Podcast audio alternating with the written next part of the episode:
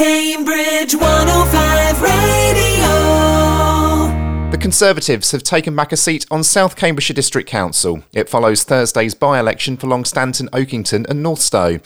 I was at the count and spoke to newly elected Tory councillor Tom Bygott. What have people been saying to you when you've been out canvassing on the doorstep? I noticed that you've been out with Anthony Browne, the South Cambridgeshire MP, the other day. What have people been saying to you? The most uh, important thing people have been talking about is the congestion charge.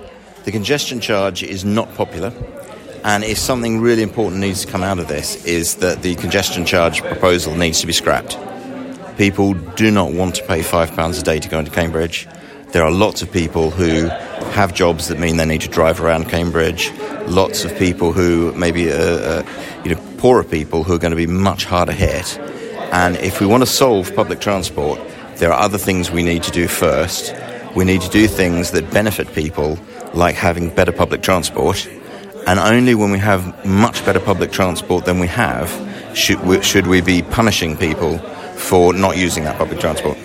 In terms of Northstowe itself, there are very few, if no, community facilities at the moment. Um, what do you pledge to do to try and get things moving, especially a community building for, for community groups? That's a, that's a big issue at the moment. Absolutely. The District Council needs to be a lot tougher on the developers.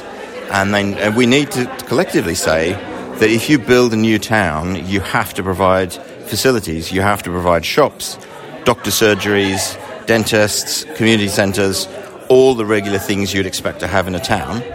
Um, you know, the, when people think of a town, they think of all the shops and all the services that it has.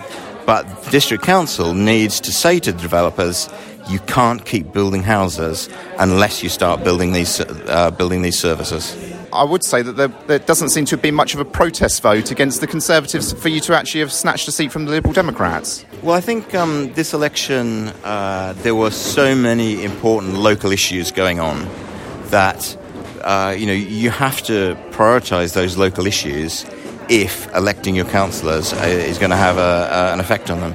So, for example, one of the really important other issues was the issue of the groundwater in Longstanton a lot of people are very, very angry about the fact that the um, ponds have all been drying up in the summer and they want an answer to that and they want the district council to do something to make sure that whatever's been done to our environment is fixed. And in terms of visibility, a lot of criticism that members of the public have is that councillors aren't visible. Are you going to be visible and meeting with people regularly? Absolutely. No, I really enjoy uh, talking to people. I really quite enjoy chatting to people on the doorstep. It's a two way process um, communicating with the public is not just one way councillors telling the public what they're doing. It's all also about listening to what people want to, to be done. And that's why talking to people on the doorstep is so important because that's how we find out what needs to be done. The Liberal Democrats retained the second seat, which was also being contested. The turnout was 33.63%.